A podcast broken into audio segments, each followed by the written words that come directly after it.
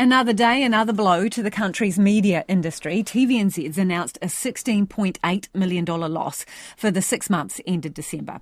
It comes in the wake of Wednesday's revelations that Newshub's newsroom may be gone by the middle of the year. So could the state-owned broadcaster be facing big cuts? Timothy Brown has more.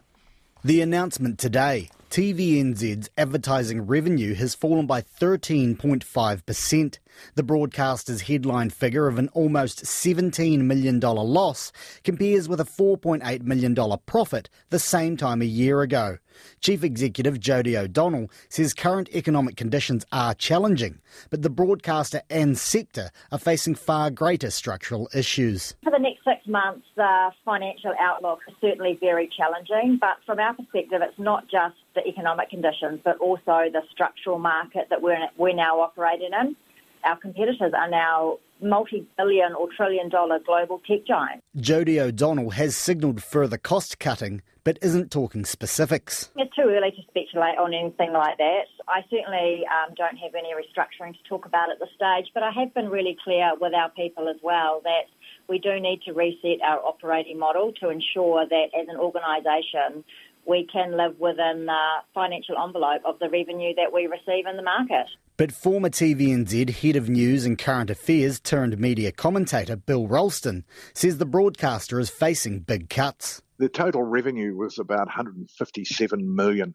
Um, you should be able to make a business at least break even at that point, but they're going to have to slash and burn quite a bit in terms of staff numbers and in terms of programming. He says when viewed together with the likely closure of Newshub, the entire sector is in bad shape. It's a disaster.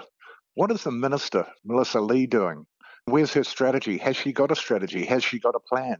the government needs to provide, for the sake of New Zealand viewers, some assurance the whole New Zealand media sector just won't collapse into a small pile of debris. Colin Peacock from RNZ's Media Watch says the most concerning figure is the 13.5% fall in revenue. That's quite something. And, well, it's kind of like the year on year decline that newspaper publishers have had to endure as the internet era, you know, really eats into their business models. And, uh, you know, that over the years has prompted rounds and rounds and rounds of successive cuts and, and job losses. So that's the sort of thing that'll be worrying people at TVNZ, I think.